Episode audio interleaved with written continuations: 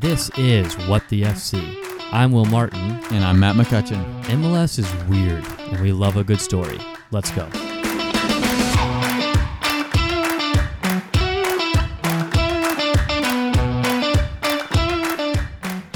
Welcome back to What the FC. You are listening to episode 10, where Matt and I are going to have a little bit of fun.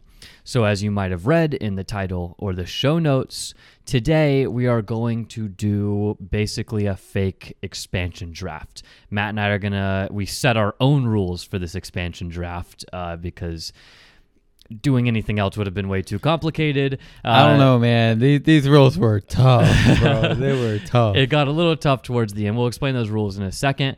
Um, but yeah, Matt and I were sitting around and as we always are trying to come up with story ideas and show ideas and our last two episodes were pretty heavy episodes, a lot of interviews, had to cut together that interview footage, had to figure out the story themes and talk through it and those episodes take a lot of work. Yeah. They're, they're multiple week projects that we're putting together. So occasionally we want to get together here at Matt's apartment in front of our Christmas albums today with this Christmas tree up, feeling the Christmas spirit after getting back from Thanksgiving. And we just want to have a little bit of fun and unwind and um, hopefully provide you guys with a couple laughs and also keep it relevant to MLS. So, a couple weeks ago. I think it was on November 13th. The NWSL, which is the National Women's Soccer League, uh, the uh, women's equivalent to MLS, and they had an expansion draft. And basically, what this is is when a brand new team comes into a league they get to draft players off of current squads. It's a weird concept, but if you're an American sports fan, you've seen it happen back in the day with the, the NFL. Um, I know hockey does it with the NHL. Um, uh, like Las Vegas was really famous for doing that. Like they went straight to the Stanley Cup after basically Yeah. having an entire roster made of expansion draft picks. So it was basically all the players they'd left unprotected. So different leagues have different rules. You can normally like protect certain players from getting picked and then if someone gets picked off your franchise then like you can't get any other people picked off your franchise. And they have all these sorts of rules around it and that's how a, major way that a lot of these expansion teams build their initial rosters. They do the same thing in major league soccer. Uh, it used to be a, a much bigger deal. Now you maybe get one or two actual pieces from an expansion draft and then a lot of kind of trade pieces and, and some guys that you can flip for value and and that kind of stuff maybe some depth guys because the MLS teams can protect so many players. So the only rule you need to know about I's draft is that once a player gets picked off of a major league soccer team, that team can no longer have any other players selected. We didn't protect any players, anyone was available, and that's pretty much all we concerned ourselves with because we didn't want to make this thing too complicated. We wanted to have a little bit of fun with it. So, right before we're recording this episode, we actually did the draft. Uh, because it wouldn't be fun for you guys to sit here and listen to a minute of silence while I stress over which pick I'm gonna do, and then listen to Matt count me down seven, six, and I'm like, uh, uh, I'll take him. So you guys don't want to hear that. So we've already done the draft, and now we're gonna sit here and defend our picks and try to kind of rip each other's teams apart and see who has the better team. So, after that very lengthy introduction and very long explanation of what we're doing today, are you excited for this one, Matt? Yeah, I'm feeling in the Christmas spirit and excited to uh, watch the Dallas and Seattle playoff game afterwards. Oh, I'm so excited. And yeah, I, I can't wait. The playoffs have been incredible. If you haven't watched them yet, what are you doing? It's Well, you have no excuse. It is so crazy. It's been one of the most fun things that I've been able to watch. It is more motivating for me to continue investing into learning about MLS. And uh, yeah, so excited for e- explaining some of my interesting picks and uh, just crumbling under pressure. Yeah. And pretty happy with some picks, not very happy with others. But No. how about you? You excited? Um, I'm really happy with my team. Uh, there was one pick that went really wrong for me. Um, that I'm not disappointed about the player I ended up getting, but I'm disappointed that I waited too long and I, I kind of outthought myself. So you guys will see who that is once we get there. But let's get straight into it. We did a coin toss right before we started, and I won that coin toss, so I got the first overall pick. So with the first pick, in the 2020 What the FC expansion draft, uh, I took Nico Lodeiro, number 10 attacking midfielder from the Seattle Sounders. Um, when I was developing my strategy before this in preparation, it was always going to be Nico Lodeiro, number one, all day long. Uh, he's 31 years old. He's the captain of Seattle. Um, since arriving, he's been at Seattle for four years. He's won two MLS Cups and appeared in the champion in the MLS Cup three times. He had two goals and five assists in the 2019 playoffs. Uh, the dude's just a winner.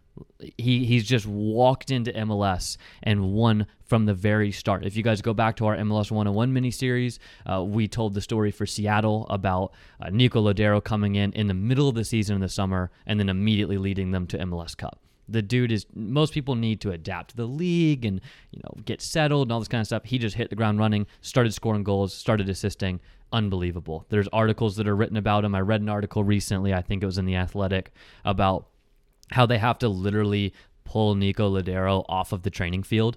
Uh, you know, how normally like you have a game and then you come in the next day and the guys who played significant minutes, they just sit around and like do recovery and do regen and that Yeah. kind of stuff.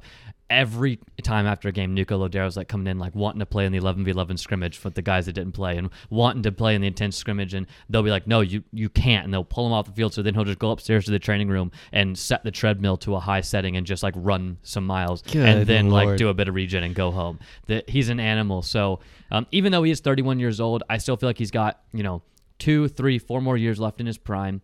Um, he's going to be a great leader for my team, great lead by example kind of guy. He's the guy that you want as the centerpiece of your team, and so I'm really happy to have Nico Lodeiro as my number one overall pick and my uh, my my building block for my team. Yeah, no, I, that, he was number one on my list as well in terms of cams uh, for my team. Would would you have taken him number one if you had the number one pick, or would you have taken who you took?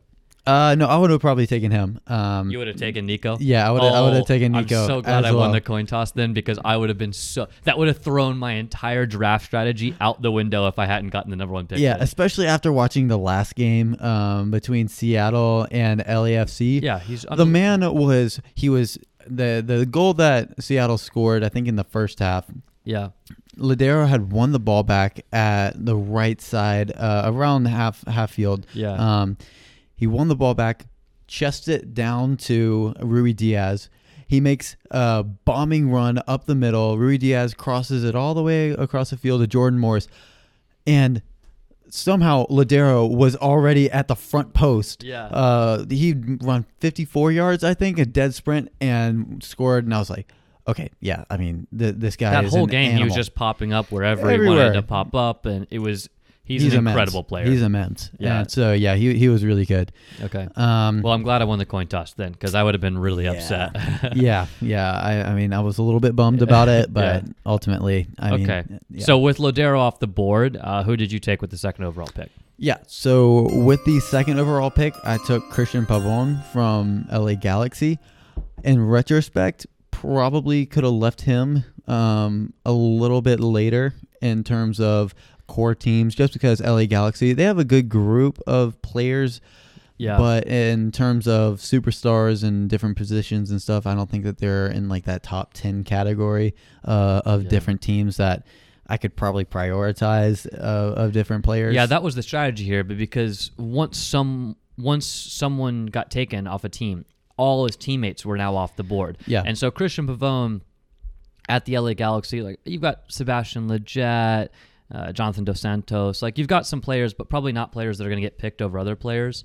So yeah, I think I agree. Like you probably could have, he would have probably stayed around unless I picked him. yeah. So- but he was one of those people that when I was coming up with this team, he was the first name on my list Yeah. in terms of people who I really enjoyed watching and who I think could be a superstar. Yeah. He is 24 years old. He's from Argentina.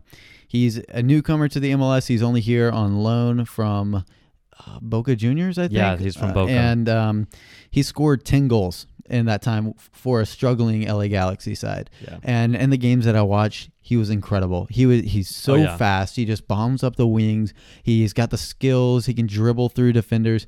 He was easily the best player on the field in every game that I watched.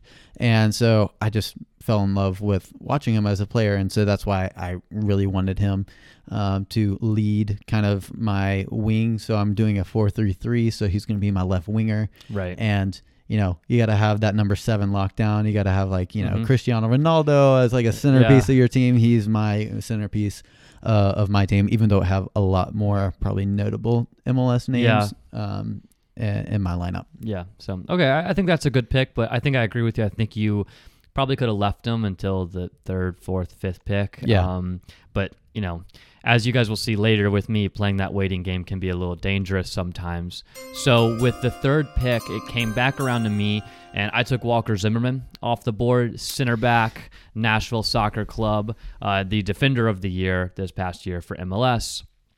Uh, just incredible. He's actually been a full time starter since 2016.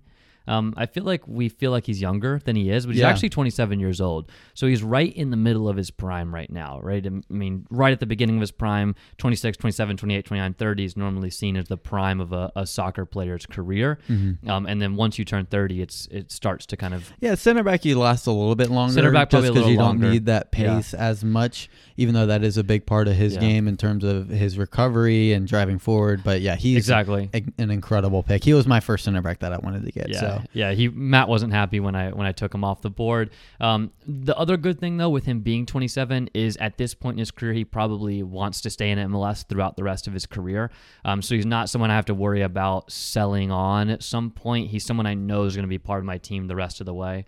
Um, and he's also a big goal scoring threat. He scored 13 goals since becoming a full time starter in 2016. Four goals this year. Um, he was previously with LAFC, uh, so he was just he was FC Dallas to start his career, got traded to LAFC for two years and was great with them. And then he's gone to Nashville this year and made Nashville a contender. And Nashville, Matt picked the underdog run almost all the way right. You needed them to win one more game. Um, go- and and they go got let down and and double overtime. Yeah. Um, so he, he's definitely he made them a contender almost single handedly at times, uh, both on the offensive end off corners and as a defender. So he was really kind of a no brainer. I felt like I needed an attacking centerpiece and a defending centerpiece with my first two picks, and I'm really happy with the two that I got. Yeah, and I went along the opposite vein. I wanted to make sure that I had an attacking piece along with another attacking piece.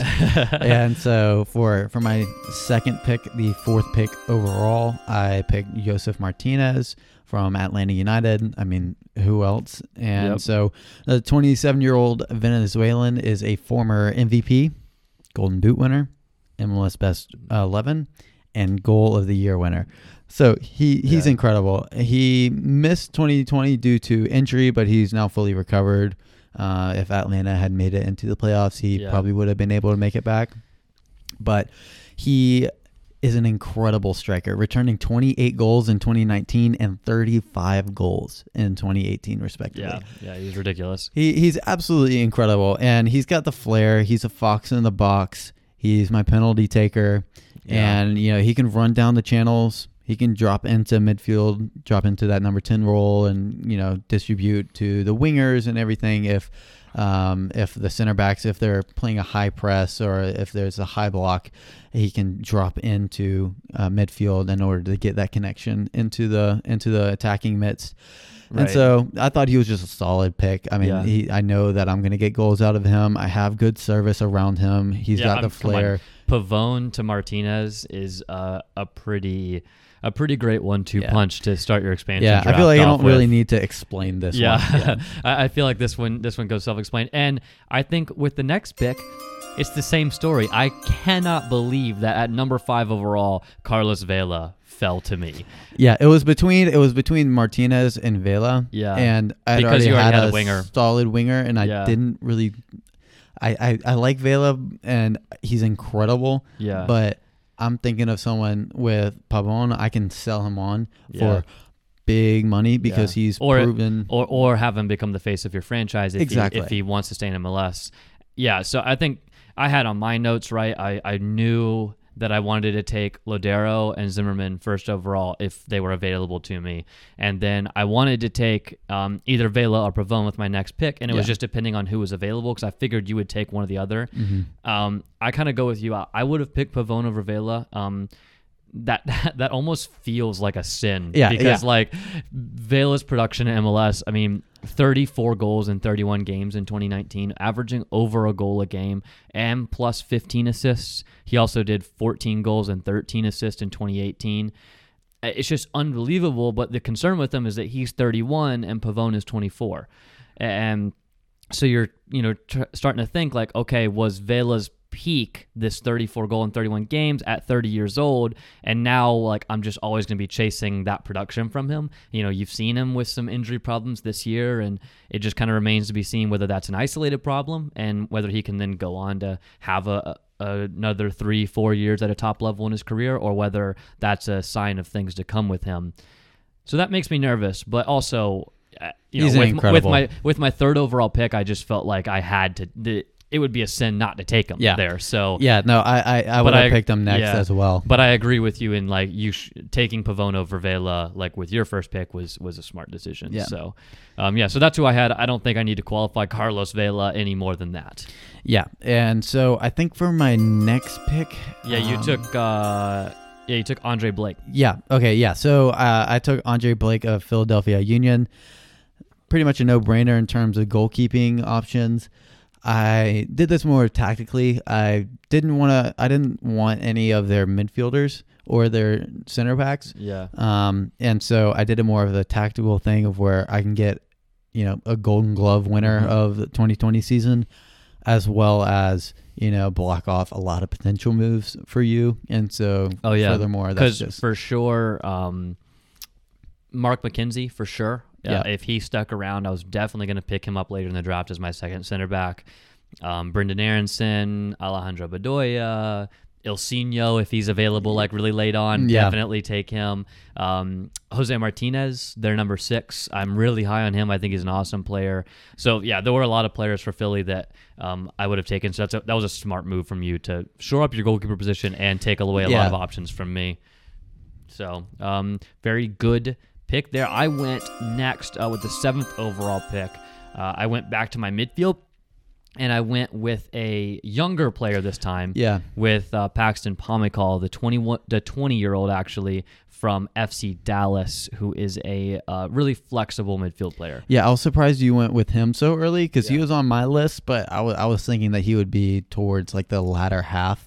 Uh, like I know he's one of the best young players in MLS. I didn't think that you would go for him as one of the best eights in in MLS that you would you would go for, but I understand in terms of roster as well. FC Dallas has got a lot of good positions, but that Yeah. that also is kind of the obvious choice when you look at FC Dallas as a whole. Yeah, I mean, my thing with that was I I wanted I wanted an eight, and I had rated similarly. Like I wanted either Darlington Nagbe or Paxton Pomykal. And I was surprised, uh, like spoiler alert, Darlington Nagbe wasn't chosen. Yeah. And so I was waiting for you Oh, I would have to taken choose him. him, uh, Yeah. to choose him because um because I, we we always rate how Oh, good I- Darlington Nagbe is. I love Nagbe, but I just felt like, especially having taken a 31 year old, a 27 year old, a 31 year old as an expansion team, I needed some building blocks that were young players that have sell on value or that will be around my club for Yeah. a long time.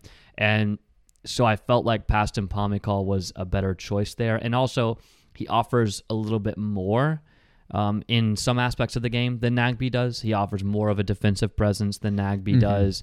Um, Nagbe just so clean on the ball. Like it, it hurt me to leave Nagbe out there on the board, but I just really rate Paxton Pomykal. Also, my thought was taking um, Bryan Reynolds and Ryan Hollingshead off the board at right and left back. gotcha. Um, it, it ended up not working out later on in, down the draft because we still kind of both picked up some really awesome outside backs. yeah. Um, but that was my idea there because I I had Reynolds and Hollingshead rated as you know green level, top level outside back. So I was trying to take them off the board from you uh, from getting those, but you ended up getting great because you went outside back earlier than I did and uh, a lot earlier than I thought you were going to go, and it just kind of that strategy didn't end up working out. But yeah, so Yeah. um, to give you guys some background on Paxton Pomykal, if you don't know who that is or don't know what his production or what kind of player he is. Um, he actually broke through last year in 2019 with two goals and five assists. Uh, he was still a teenager at that point. I think he started the season 18, turned 19, something like that. Uh, definitely 19 for the majority of the season. Uh, and he was a big piece of that Dallas team in 2019. We're about to watch Dallas Seattle tonight in the playoffs. And last year, it's actually a rematch of last year's playoff match between Dallas and Seattle. And I remember watching it, and Paxton Pomykal did not look like a 19 year old in that game. He apps he actually put FC Dallas on his back and walked the length of the field with them. It was one of the most unbelievable performances I've ever seen from someone who was carrying a pretty significant foot injury at the time. And you could just see him just gritting through the pain. And uh, he nearly helped FC Dallas upset Seattle that year, which was just uh, such a big performance. Unfortunately, he got in, he tore his Achilles in the offseason. And uh, so he's missed the entire season this year, which is maybe why some people don't know his name.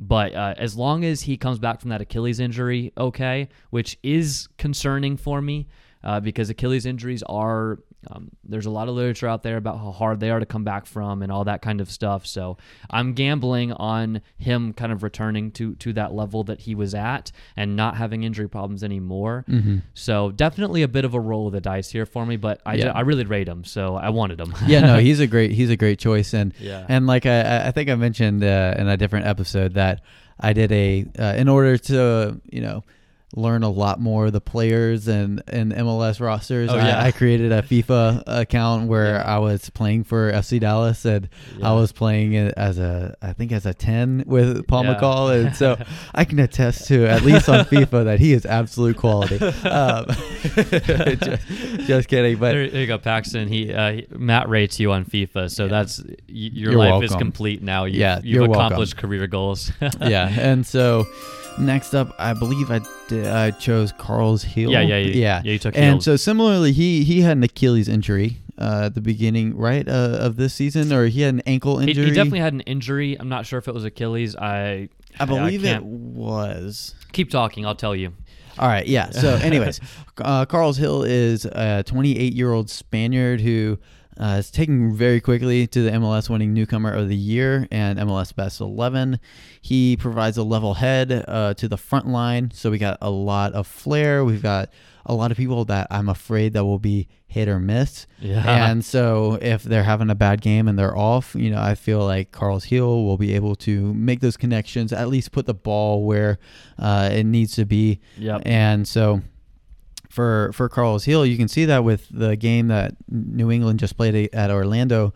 Orlando were fuming. So the first half, like Nani was getting fouled and just in the ref's ear, and everyone was just going at the ref and flares and, and temperatures were really really high and there was a red card challenge in like Yeah. the 66th minute with Pereyra and every all Yeah. the Orlando players were livid and trying to get at it with New England and Nani's head was gone. Tajon Buchanan was uh, like living rent free up here in Yeah. Nani's head the entire game. It was kind of, I mean, Nani plays like that. He always plays on the edge like that, but he definitely went over the edge. And Yeah. most of the Orlando team did. And I guess your point is Gil didn't. yeah, exactly. And Gil was able to hone in all of his, uh, all the players and Yeah. and really lead them to glory. And he's been scoring. He's been providing assist, and and luckily, he's a, a left footer that he can transition to any. So he used to play winger Yeah. uh, earlier in his career. So I think what I've tried to do with my forwards is create an interchangeable system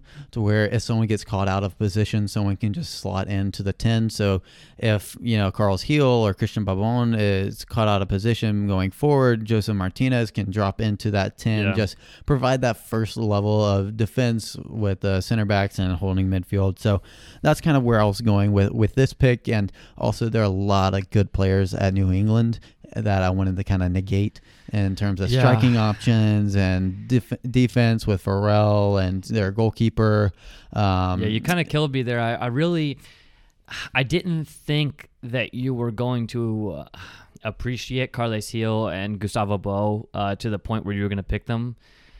I thought you were maybe going to go with uh, Pozuelo instead. Mhm. Um, and so I was kind of gambling on Matt Turner sitting around for a while. I still got a good goalkeeper later on, but I did really want Matt Turner because this past year Blake and Turner were the best two goalkeepers in the league, and Yeah. we saw him save a penalty in that game that Huge. would have made it two two, and just you know comes up with huge performances. So I really wanted him. So I was a little pissed off that Matt Matt Matt took him off the board for me. Matt's obviously, as you see, been doing a good job of. Uh, getting in my way this whole expansion draft, and I've not been doing as good of a job on that. To give you your uh, your injury update there, Carlos Gil underwent successful surgery to debride his left Achilles tendon on August 4th. Okay. Um, which that debride just means to like remove like old scar tissue and stuff. So obviously he's had some Achilles issues in the past, and he's got some built up scar tissue that he removed, and so that's why he kind of missed part of the season.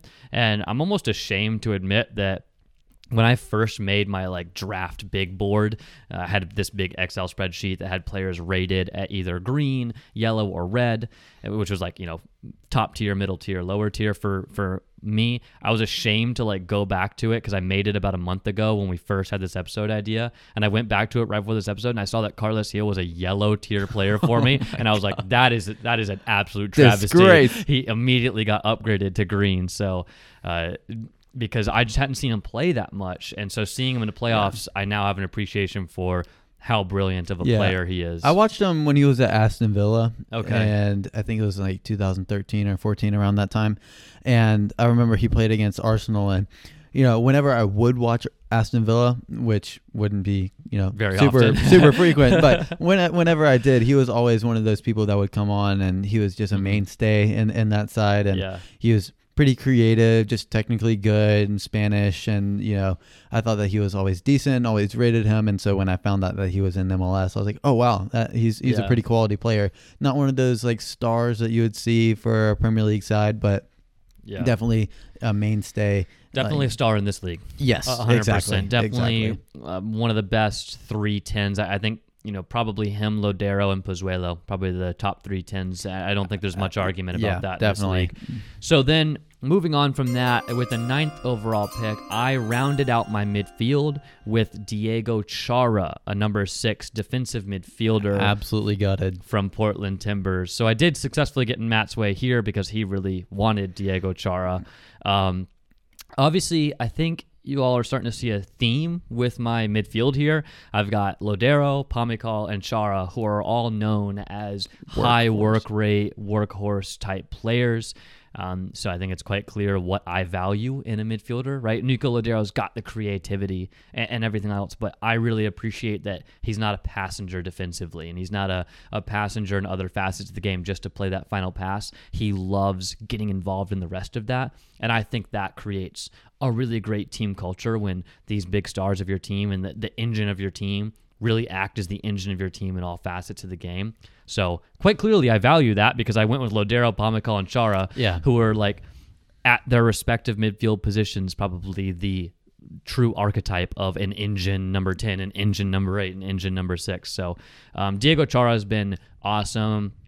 Again, little bit of concern with age. He is 34 years old, but I was doing my research and I was looking through, and he's really never injured. He's played in at least 27 games every year since signing with Portland in 2011. Yeah, I was about to say he's been in the MLS as long as I've been watching it. Yeah. and and and so I he was one of those people that were the main midfielder that I want, and I I always rate Chara because every game I watch, he's always sprinting around, kind of like the MLS version of Kante or something. Yeah, he really in is. a Yeah, that's the where, best. like, that is the best comparison. he I've just heard. floats. He just floats when he runs, and it's very Yeah. effortless. And you never see him just panting or anything Oh, like yeah. that. He always has like a calm face on it and just Yeah. yeah. tackles. He'll make a dirty tackle when he needs to. And a classic, classic shirt tucker. Yes, Great, like he is a, a loyal. So. He is a loyal shirt tucker and plays. he plays like a loyal short shirt tucker as well. but he really is. He is a bit like N'Golo Kante. Um, he's almost synonymous with the Portland Timbers. Yeah. I mean they signed him in their expansion year in t- 2011. And he's Exactly.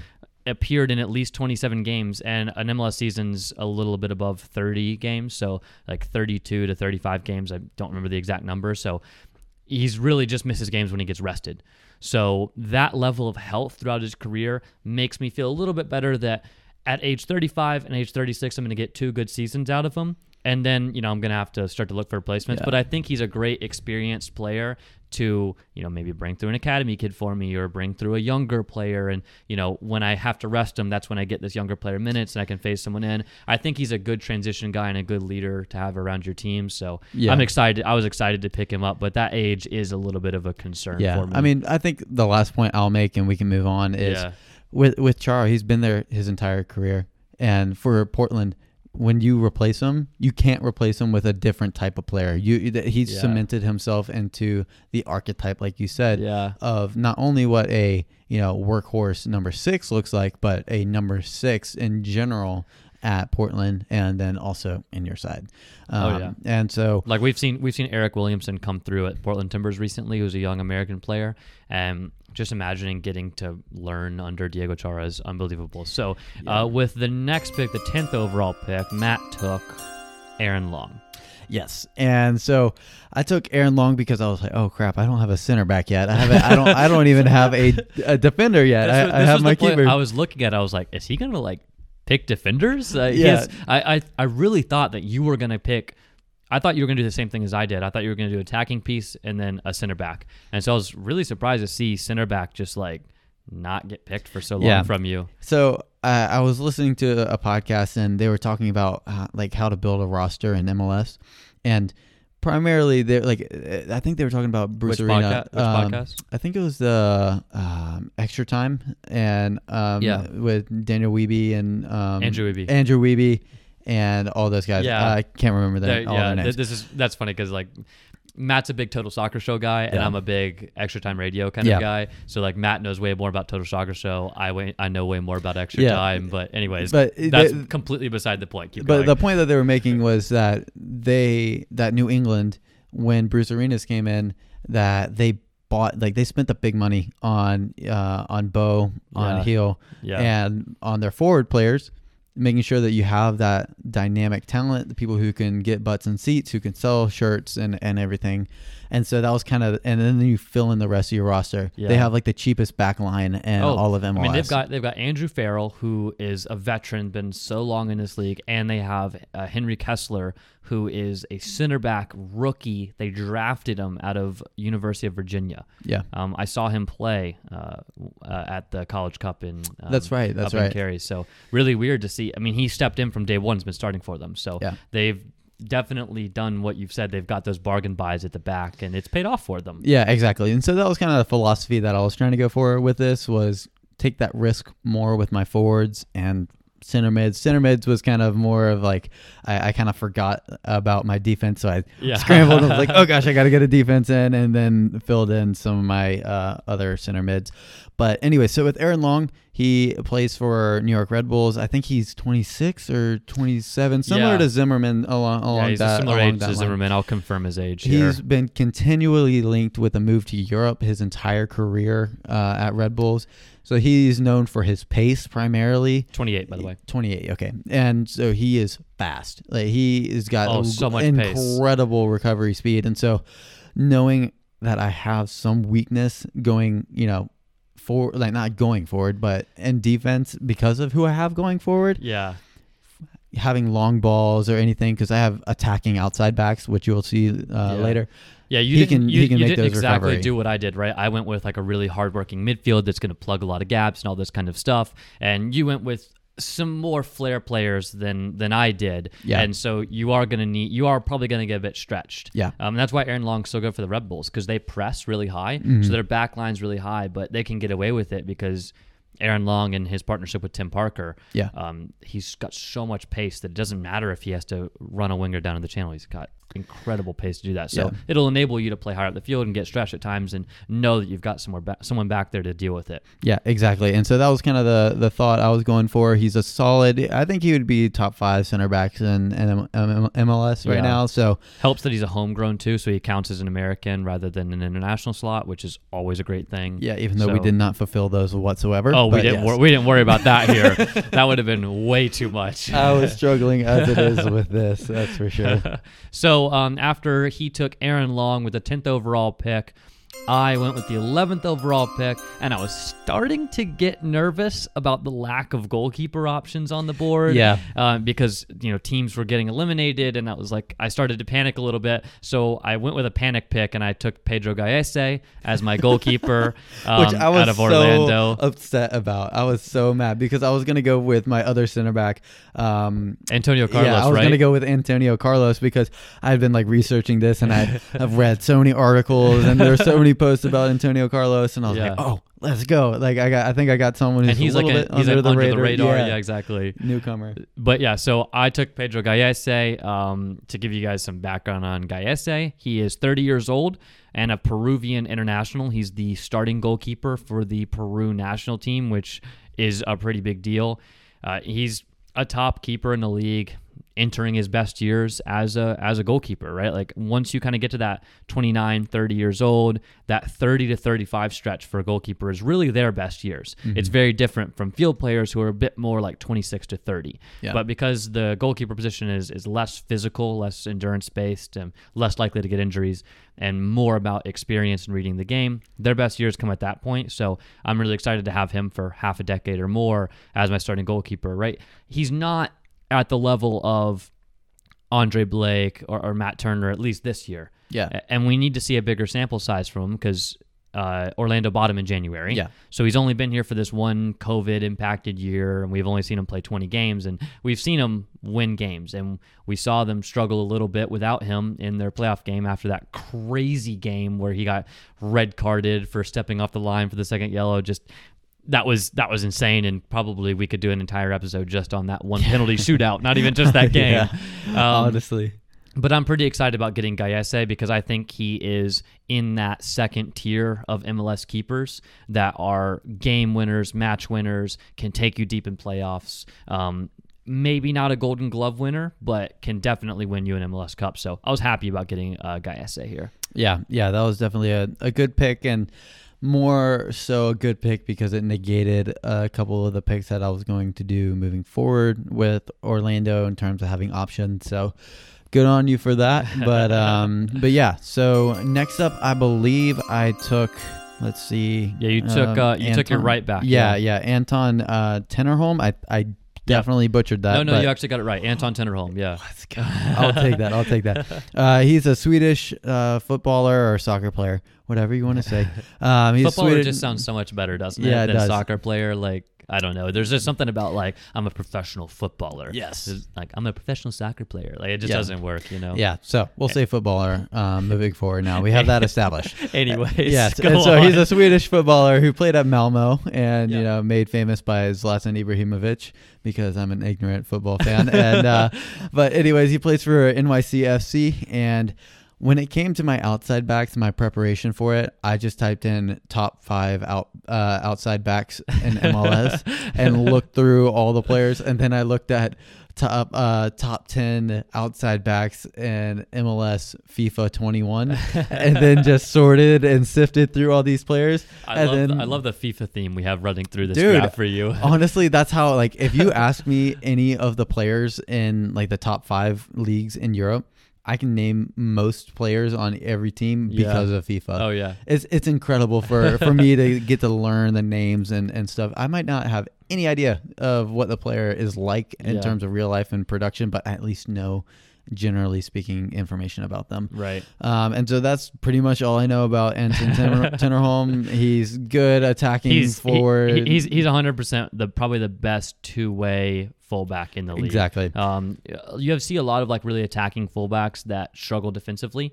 um, but he is not one of those. He is uh, really, really, really good on both ends of the field. So I was pretty bummed to see that you've done your research because outside backs can be a little obscure. Exactly. So because I like follow you can't MLS, look at statistics and, and look at okay look, what's their goal production yeah, and exactly. like clean sheets because it's so strewed like you can he had four goals this season and so it's like okay that's a decent return for an outside back but relative to other options. You know, with as crazy of a season, it's it was hard for me to Yeah. judge. And since I follow MLS, I was really hoping that you weren't going to like know the good. Yeah, I thought I was Yeah. hoping you would just know the big name outside back so that I could sneak in with like Tinnerholm or whatever. But as soon as you picked Tinnerholm, I was like, dang, he's done his outside back research. I Yeah, can, exactly. I'm not gonna be able to I pull spent that like one over. 30 him. minutes, like 30 minutes to an hour just looking up different outside backs. Yeah. And so luckily, luckily it paid off um, uh, for me. Yeah. But So so as soon as he picked Anton Tinnerholm and I realized he'd done his outside back research, I quickly panicked and I was like, "Well, then he knows like all the good outside backs, so I need to take my outside back." So I took with the 13th overall pick, I took uh, Roman Métanire Mm-hmm. from the uh, from Minnesota.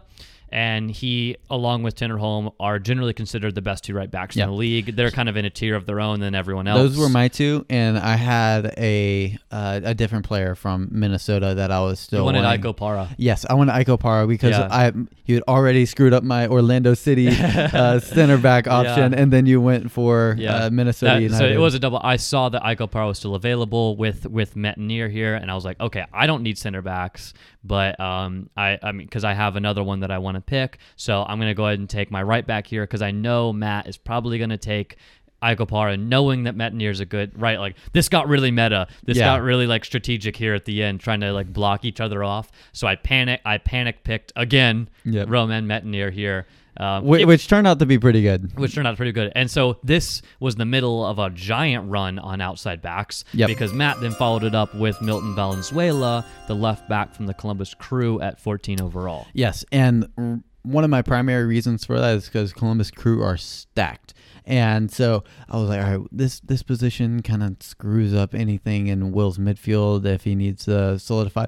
Because I should have been tracking probably in retrospect. Yeah, 'cause I already have what, yeah, exactly. so I was like, oh well, he, he might want Darlington Nagbe because he's still available and whatever. Yeah. And so um, I should have tracked that. I mean, you can't go wrong. Valenzuela is generally considered to be, when healthy, the best left back in the league. His his future is not in this league Yeah, no. because he's a young player. Yeah, he's well. 22 years old, left-footed, which is really important. So I have two left-footed. Um, I have a winger, Pavón left foot, Yeah. and then they're both they got that Argentina connection. Oh yeah. And they probably came up in the same uh, like youth system within the national team and everything, and uh, and yeah, and so Valenzuela is really really solid. I know that I've heard his name in a lot of MLS podcasts, so like, oh, I know that name. yeah.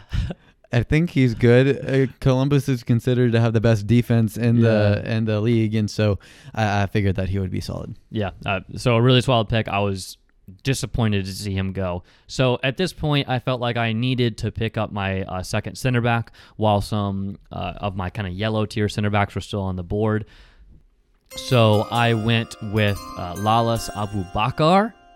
I looked up that pronunciation too to make sure I had it right. So Lalas Abubakar, he is a center back for the Colorado Rapids. You will know him from his just I don't even know how to describe his dreads, but they you know how mo- most of the time like dreads just like flow down Yeah. someone's back. His dreads just like live as a jungle on top of his head. Yeah, more more like if you think of a bird's nest, think more along like an eagle's nest or something in terms of the sheer size of it. Not like a little bluebird nest or anything like that. No, like an actual forest on top of his head. Yeah. It, it just, it's insane. It looks like he has a. It looks like he took a blanket, like a throw blanket. And somehow attached it to the top of it. and I'm not slating his haircut because it's incredible. If I could do that, it's so that would be incredible. I'm not gonna have much hair on top of my head for like in ten years time. So fair play to him. I just- it's just incredible. I don't. It would. Sl- it, I- it has to weigh at least double digits. I just Like, I, I have questions, right? Like when he goes to head the ball, like if he misses his forehead and it like hits his does it like stop. does it like stop it or does it is it does it go through like when he tries to flick a ball on Yeah. like does it It's how pretty, does he It's pretty thick hair too. So like I just I have so many questions about what's his hair regimen? How does he wash it? I have does so it many take questions. days to dry, or does he use uh, a hair dryer? Yeah. If so, how many? What horsepower a hair dryer? Because I don't know if anything's like a Revlon is going to Oh be able to power through it. But so okay that's that's, that's enough about that's enough about Abubakar's hair You- and, and to be fair, you once again had me in panic mode because he was the next. Yeah. He was the only one on my list that So- I had left. And I yeah, so I knew that. I knew you need another center back, and I also knew you needed a number eight. And I know how much you rate Kellyn Acosta. he was also it was Yeah. that's what I was leaving those two positions Yeah. left, and I was deciding between Kellyn Acosta and Abubakar, and, you just so took too long. Yeah, exactly, and and so um, Yeah, I was so I, I took this off the board. Cause, I mean, I he's taught because you had a big complaint after the Rapids game where Kellyn Acosta played left back. Yeah. and you just had a whole rant about like it just didn't make any sense. Uh, I Um, didn't watch yeah. that game, so I can't speak. He's on a it, but- workhorse. Like I love watching him play. Like Yeah. he's he's you know decent technically, and he can be pretty creative. But in terms of just like sheer box to box midfielder, like he's kind of the American standard within MLS, Yeah. and so. I, I really rate him, and then him getting thrown at left back and Yeah. having to play like a flying wing back. It, it, it was just weird for me to Yeah. watch. But and obviously anyways. lost the game and didn't play well, so it didn't pay off. But to give you guys some quick background on Abubakar, he's just a rock solid center back for Colorado um, for the last two years. He broke through at the Columbus Crew four years ago and then fell out of favor three years ago and then they transferred him to colorado and since then he's been a starter for them and just been really really rock solid and I already have my star center back in Walker Zimmerman, and I think Abubakar can you know, up a level when he's playing next to someone like Zimmerman. So really excited for someone just as rock solid as as Abu Abubakar is. So yeah, no, and he's very feisty too, Yeah. and so he's he's not going to shy away Yeah. from a big tackle. So this next pick is where I messed up and I got really disappointed. So with the 16th overall pick, Matt finally got around to addressing his midfield, which was so weird to me because I addressed my midfield within the top 10, but Matt took Gianluca Busio, the young player um, who's actually from Greensboro, North Yeah. Carolina, Yep. uh, and I'll let you talk about him. Yeah. So first line I have written about him is North Carolina represent. And so uh, Gianluca Busio, he's what 19 or Yeah. yeah. I think so. He's still a teenager. I'm pretty sure. Um, I'll go to Google Yeah. and Well, confirm his Will. Will continues to to look that up. He's a promising up and comer. He has good, solid Sporting technical. Kansas City, by the way, I didn't yeah, Sporting. Yeah, Sporting KC. So um, he he got recruited by the scouts since there weren't any teams in the Carolinas or anything. So it's Yeah. one of those free markets uh, where where teams could uh, take a talent pool. And so grew up in I think at 13 or something he moved out there Yeah, and has been early. in the in the um, Sporting KC academy for for a while. Broke through as a young teenager. Uh, he's kind of a mix of a six and an eight. Yeah, I think like early on he played as a 10 and as a winger. Yeah. And as he's broken into the team more and more, he started to move farther back. And at times, because they had some injuries, they were playing him as a six this year. I'm not sure if that's really his No. position. I think he's probably going to end up being kind of an eight. But yeah, it, he's too technical to to be a six, like through and through. Like he scored a, a great goal and Yeah. and stoppage time and for it's like, Kansas is City. he? i- i- He's 18 years old, by Yeah. the way.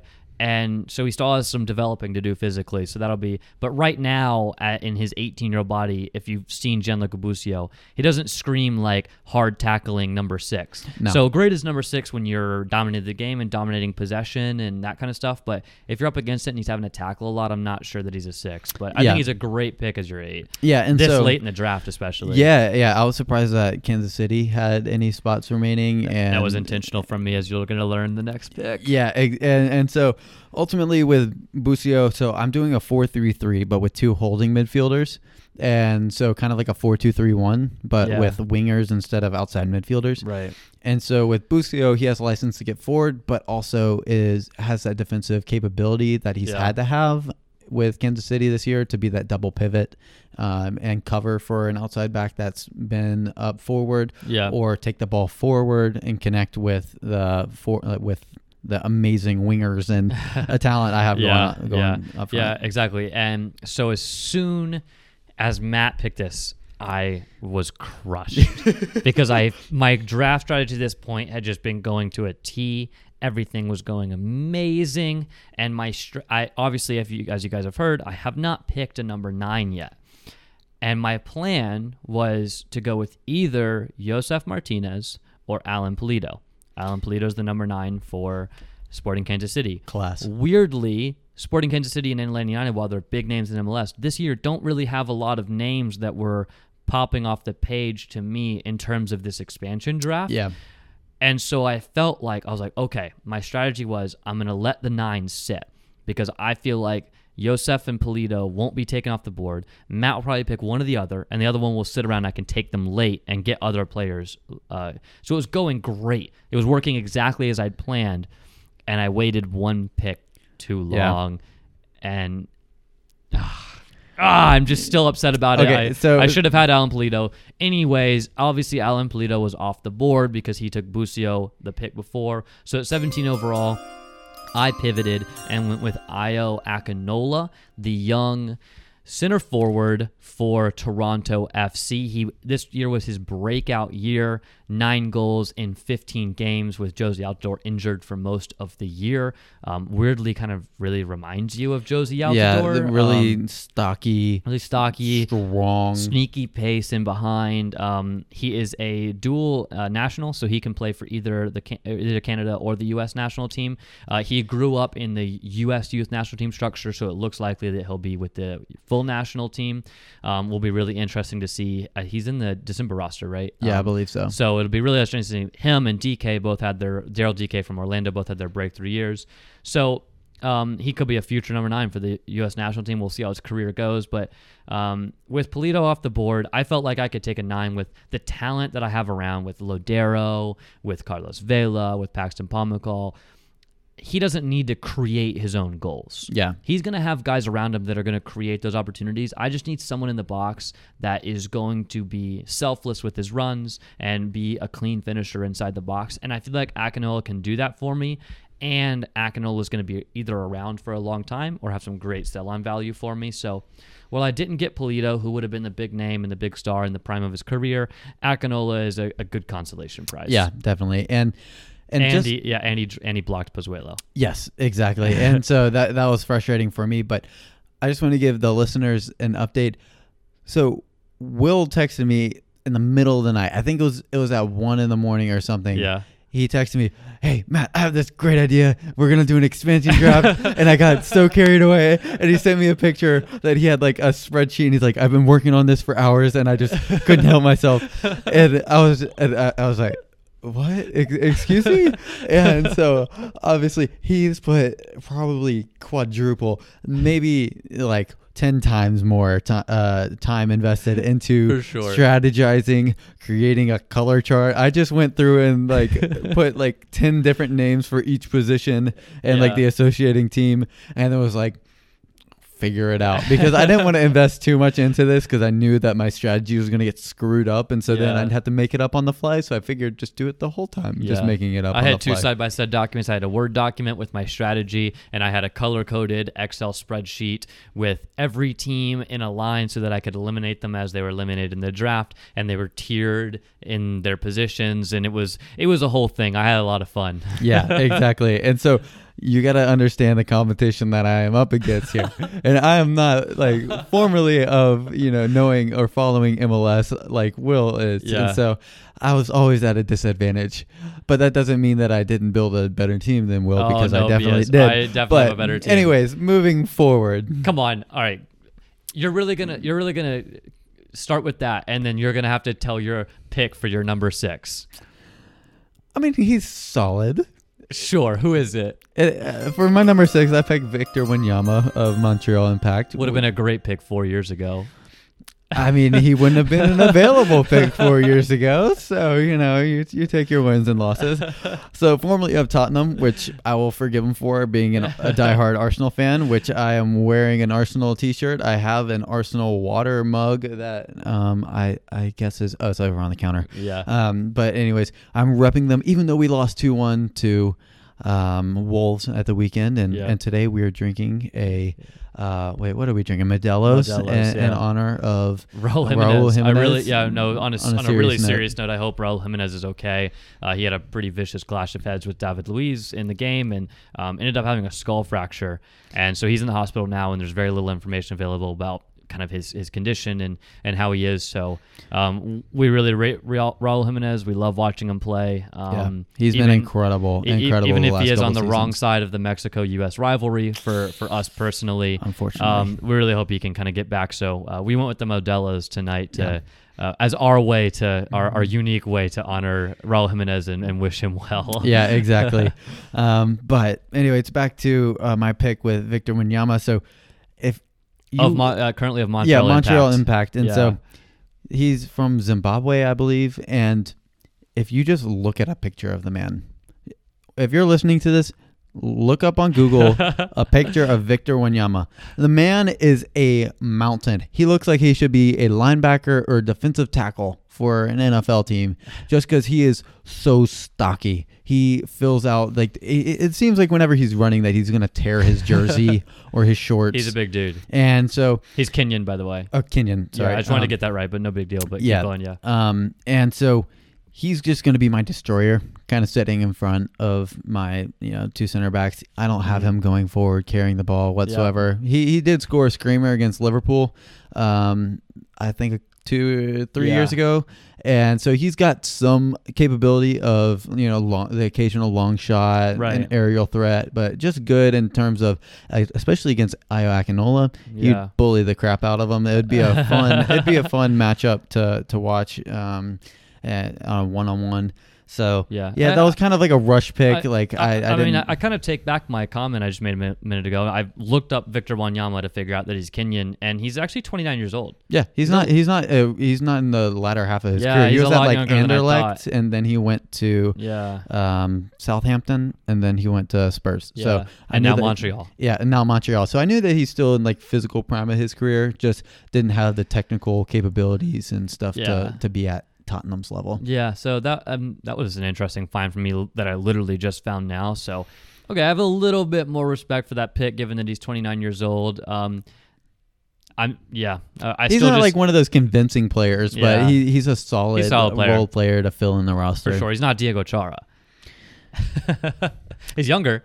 Yeah, he's younger. They- He's not as mobile, maybe, Yeah, but yeah. Uh, definitely in destroyer. Definitely a good so I yeah. think they're comparable. And a lot of experience, a lot of European experience is going to be good for uh, Gianluca Busio. Uh, you know, really good guy to mentor him, right? Yeah. Um, all right, so next up uh, at number 19, this is my second to last pick. I had to fill my left back slot, so I took Nick Lima, 26 year old left and right back for San Jose Earthquakes. Um, he's got some U.S. caps uh, that came pretty recently. He's just a rock. He's dependable. Um, I kind of see him. I really like Cesar Azpilicueta of Chelsea. Um, I kind of see Nick Lima as the MLS version of Azpilicueta. just solid, Um, reliable. Yeah, that's the kind of player I was as a player as well. So I always like those kinds of players. So um, Nick Lima was always part of my strategy if I had to get a left back late, and if you did your outside back research, which you clearly did. He was my number three, and it, Okay. that was that was if uh, Valenzuela had already gotten picked, and Yeah. um, Someone else. there's someone else I can't I remember. mean, I, I deleted all probably mine. Hollingshead, but um, yes, yeah. yeah, So I I knew I could let him sit around though because I knew no one else from the Earthquakes was going to get picked in this draft. So I knew I could let him sit He late. was, yeah, he was my So- only uh, pick from the Earthquakes. Yeah. So. So um, I was really tempted to take Chris Wondolowski. I'm not gonna lie. Like I like saw I really that. I like when I had when Alan Pulido got taken, it was Ayo Akinola, and I was looking at Chris Wondolowski, and like just for the banter, I Yeah. wanted to take him, but I also wanted to be able to actually defend my team, so I didn't. But oh, Wando, if you were three years younger, I would have taken you. So um, uh, Nick Lima is also really versatile. He can play on the right and left side. Yeah. Uh, and he's going to stay home a little more, so he's going to give Métanire that freedom to get forward. So I'm um, really happy with that pick. And then you had to fill your center back slot. Yep, and so I went with Gonzalez Pirez with Miami. So he's MLS proven. He was at Atlanta United where he was very, very solid. This year, struggled. Miami being an expansion team, just really not finding their identity moving forward Yeah. or even you know defensively.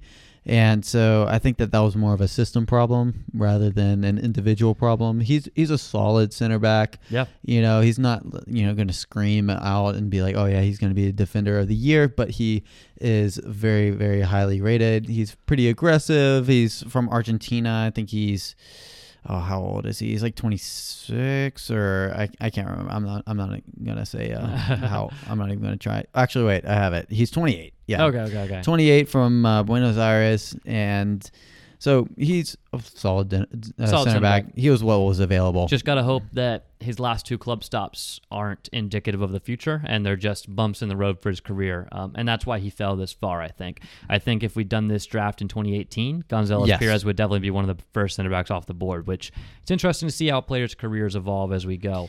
Yeah. Um, He- so with yeah, go ahead. yeah. So what Will was talking about there was he was at Atlanta United. He was really taking off there.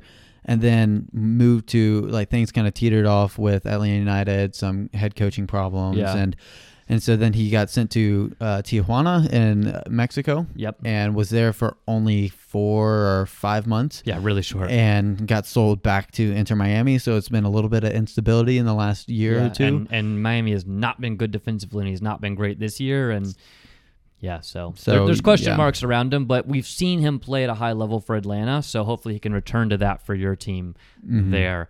Um, with my final pick, I had a winger slot to fill. Um, I was going with a 4-3-3, just like Matt, and so I went with Paul Arriola of DC United, um, American, uh, young, 25 years old, plenty of years ahead of him in his just entering his prime. He's fresh off an ACL tear. Uh, he he tore his ACL earlier this year before uh, MLS's back tournament, so before the pandemic, like when we had one or two MLS games at the beginning of the season. Um, but he's back now. He, he returned at the end of the season and was looking good again.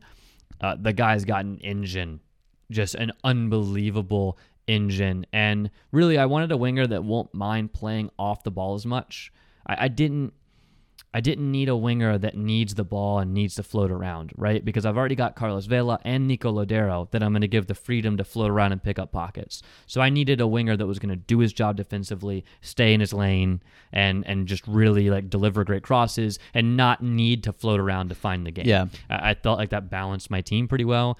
And um, 2018, he scored seven goals, had eight assists. 2019, six goals, two assists. And then he tore his ACL, and now he's back. So um, plenty of good years ahead of Paul. As you can see, I love a player that's got a good engine and a good work rate. Uh, He's so- aggressive too. Oh, I yeah. lo- like, uh, whenever he plays for the U.S. national team, I love watching him because he is like a gnat. yeah. It's everywhere, all over the defenders. I think against Mexico or whatever, he was trying to pick a fight with every single player, along Yeah. with Matt Miazga. I think I think I watched I watched Paul, Paul Arriola in like the 2015 U20 World Cup. Yeah, 2015 he would have been U20. So 2015 U20 World Cup it was in New Zealand.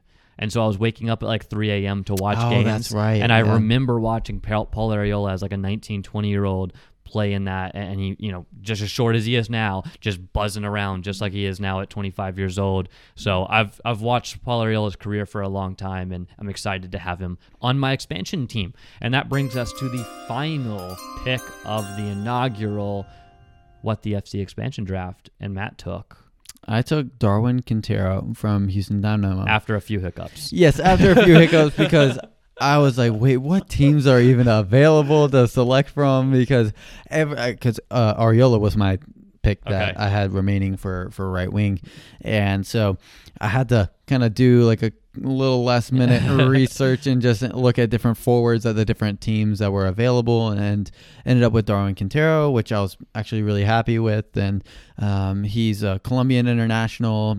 Typically a striker, but Yeah. uh, he can play in any position along the front three, which is nice.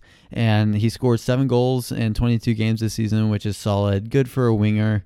Yeah. And um, he was the man at Houston. Um, exactly. Struggled a little bit at Minnesota. His career is kind of up and down. He's a little bit of an inconsistent player, but if you can get the best out of him, he's He's not that. Great. He's not going to be the center of my team as well. Yeah, exactly. And so at Minnesota, he was kind of supposed to be that guy, and Yeah. at Houston, he's kind of that guy. Yeah. But we don't really need him. We need him to just like provide moments, not yeah, stretches. yeah, And so he's very fast, and so he can stretch teams vertically, which I guess with Pavón on the other side gives that option as well. So Yeah. if we're in pressure, we can counterattack really, really quickly and move uh, in transition. And he's really good at dribbling, and he can get himself out of trouble and Yeah. make some opportunities when He's a good it- pick. Yeah, My, my pick came down between Arriola and Quintero, and I went with Arriola because I felt like um, he'd be a better cog Yeah. in the machine, you know? Yes. Um, I can't let you get away with it, though. Are we going to talk about how you picked a player that plays in Portugal? Um, well, I, I, I did my, I did my research and I like I typed every single player to make sure that they were still in MLS and I, I forgot who I picked but um, Alberto Elis. You picked yes, Alberto Elis. uh, yes and because he I think he was also at Houston He was also Yeah. Houston, yeah. and so I was like okay perfect I think it was one of the outdated top wingers Oh, in yeah, yeah, yeah, MLS yeah, yeah. Uh, articles that I read and so um, and I made sure to type in every single player on Yeah. that list uh, name and just to make sure that it was updated and so that must have just kind of gone through Yeah, you Uh, should. You, you guys should have seen how crushed Matt was when I was like, wait, I was like, Elis plays for Boavista in Portugal, and he was like, no, really? Yeah, because I was like, oh yeah, Will, Will's gonna think that I'm screwed. I don't have any teams left, and I was like, I have this name on my list right here.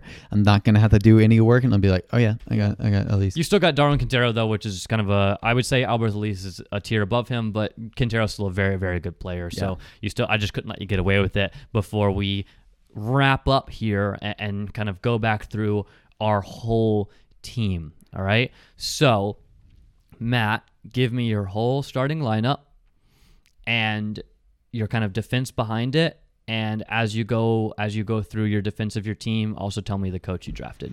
Okay, yeah. So starting in back, I got Andre Blake, solid brick wall, as Philadelphia Union keep on posting on their social media, and Golden Glove winner, so solid. Don't have to worry about him. then I have at right back Anton Tinnerholm, so a good, like we said, Yeah. going forward, good going back. I'm not really going to rely on him to make too many overlapping runs. I have really dynamic forwards to do that, but he can join the attack when uh, when he sees fit. Yep. Aaron Long and Gonzalez Pirez in the middle, holding Solid down center back uh, partnership. center back partnership. So got one a little bit more pace, and then one a little bit more dynamic in terms of being aggressive, making Yeah. those uh, lunging tackles. To his left, I have Milton Valenzuela. So we got that Spanish connection between Gonzalez Pirez at left center back and Milton um, Valenzuela Yep. for crew. And so just being a, a solid overlapping, good Yep. attacking uh, option going forward. In front of them in a double pivot, uh, which means that when one is, you know, pressing the ball, the other one's kind of dropping into space and Yeah. covering the center backs. Both can do a shift doing defensive work. It's ultimately what that means. And so I have at uh, my eight Gianluca Busio, so making giving him a little bit more license to go forward Yep. of Kansas City, Victor Wanyama of Montreal Impact.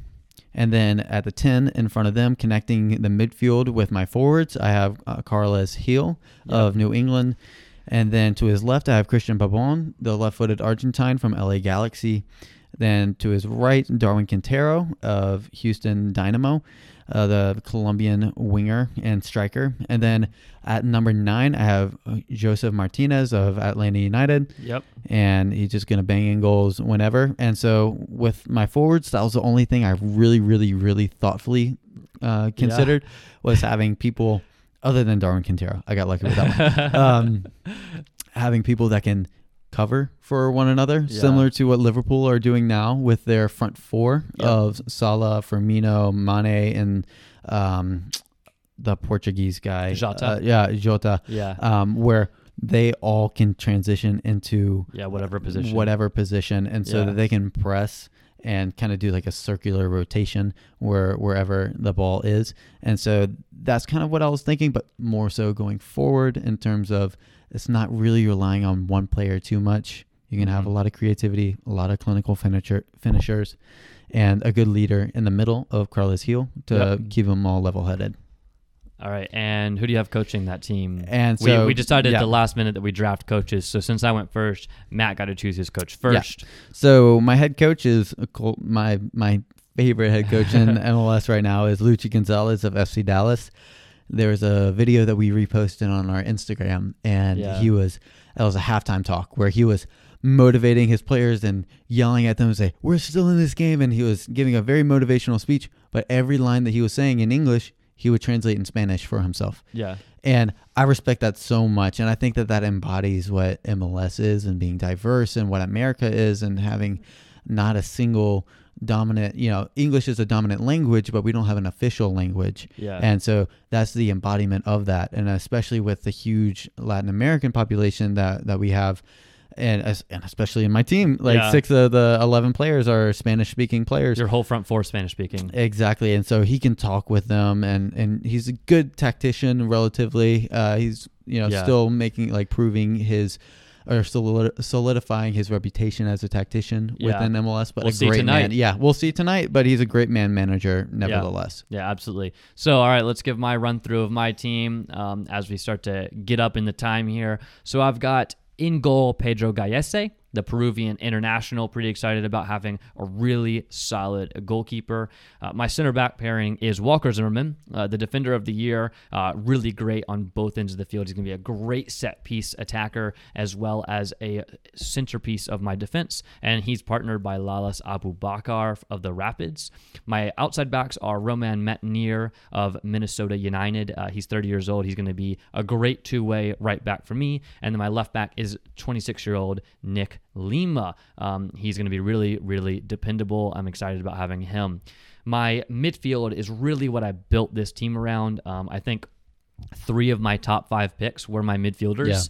Yeah. Uh, so my number six is Diego Chara, my number eight is Paxton Pomykal, and my number 10 is Nico Lodeiro. And all three of those guys do their job as both a six, which is a defensive midfielder, so primarily ball winning, shielding my back 4 mm-hmm. Number eight is a two way player, like Matt was talking about earlier, can defend and tuck in if he needs to, and can join the attack. And a number 10 is our, my string puller. He can float around, pick up whatever pockets he wants to, score goals, get assists. That's Nico Lodeiro and Paxton Pomykal's that eight, and Diego Chara's that six.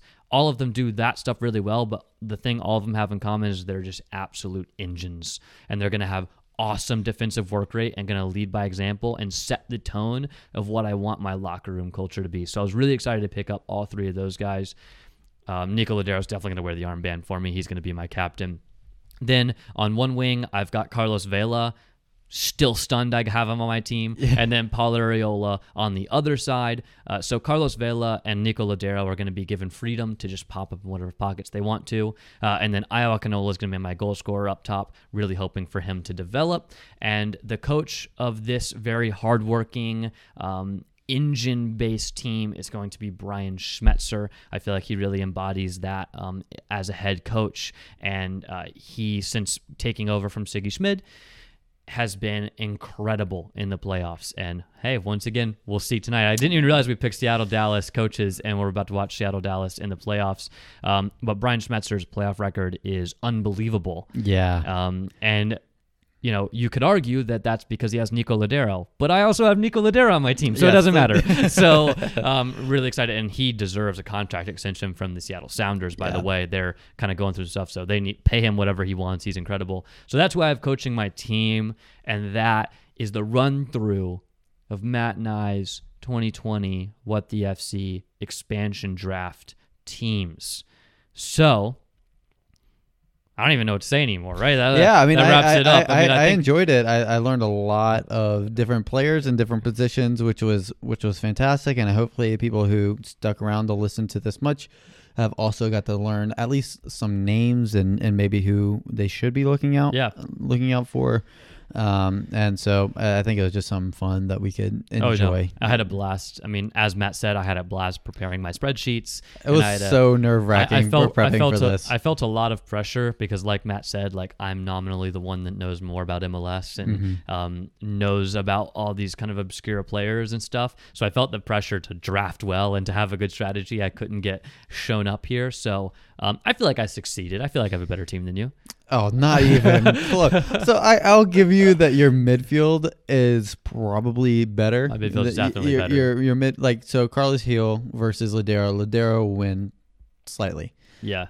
And then Busio versus Pomykal that depends on who you're talking to, and because they're very much up in the air. Both young players, one struggling with an injury, one's younger than the other one. Yeah. So it remains to be seen whose career is going to yeah, be better. exactly. There. So at this point, I think Pomykal is probably better in terms of being an eight. Yeah. Busio is just figuring out what position he wants to focus on. Yeah. And so I'll, I'll say that maybe you have it there um, in terms of a today, number eight. Yeah. yeah today. And, yeah. And, and today.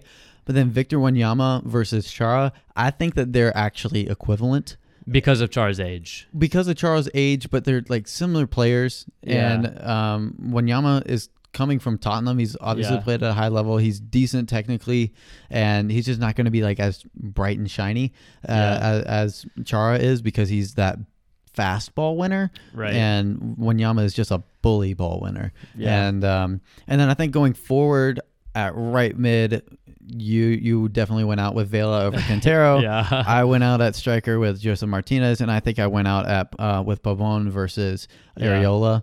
Um, and then with our center backs, I think that it's pretty even in terms of Aaron Long is better than Abubakar, and um, and Zimmerman is better than Gonzalez Pirez. Yeah. So those negate, and then our outside backs are up in the air.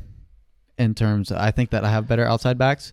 I think you have better attacking outside backs, Um, And- just depends what you want to do with them. Yeah. Um, I go back to the center backs. I, I would argue that like the two com- the comparable things is like right Walker Zimmerman and Aaron Long were our first Yeah. picks, and then Pirez and Abubakar were our first picks. I think Zimmerman's a cut above Aaron Long um, right now, uh, and he's a bit younger Yeah. by a year. No, so I, that doesn't I, really mean, count yeah, in. I think that they're And I think Zimmerman's a better, better. attacking threat. Um, and then Abubakar, maybe Gonzalez Pirez back when he played for Atlanta. If he can Yeah. reach that, he I, I would rate him above. That, that's a question where you have to caveat it. Is it a Yeah. system thing? Because I mean, obviously Colorado Yeah. has a more defensive counterattacking system. yeah, exactly. And so, is it a system or is it a player? That's where that one's kind of up for debate. And yeah, I'll be you could you could debate that one back and forth. Um, and then you've got Andre Blake. I've got Pedro Gallese. Wait, Uh, Andre Blake is way better. I mean, sure, but also Andre Blake hasn't been like widely rated as a Golden Glove level keeper until this year. Or So- Gallese because Gallese Right. he was he's coming from Peru or a South American Right. club that he was having trouble exactly. But if you can make the argument for both, then I like. I mean, Andre Blake won the Golden Glove this year for a reason. as of this year, because that's all you have to dictate your judgment Yeah. of Gallese, Andre Blake is better. Yeah. If if that's what we're con- considering. Sure, sure, sure, sure. But um, I still think that like Andre Blake is a is a fantastic keeper and probably a better keeper than Gallese. But I think both keepers are going to kind of like win games for us. Oh, So easily. I mean, I think it's a, a close a close battle there. But obviously, Matt and I are never going to settle this. No. So if you have an opinion on which team you think is better, uh, feel free to come over to our Instagram at, at what the FC podcast or our Twitter at the what at what the FC pod. Or if email's more your speed, uh, what the FC podcast at gmail.com. Feel free to tell us who you think uh, got it better. I'm sure we'll do a couple polls on Instagram um, Yeah. through the Instagram stories, and uh, Matt will try to sway you with some gifs towards his players uh, and all that fun stuff. So uh, make sure you engage with us and, and tell us who you think is better, because Matt and I are never going to be able to agree. So I think we'll just sign off and go watch a playoff game. Sounds good to me. On that note, I am Will Martin, And I'm Matt McCutcheon. and this is What the FC. Excuse me, did you say GIF?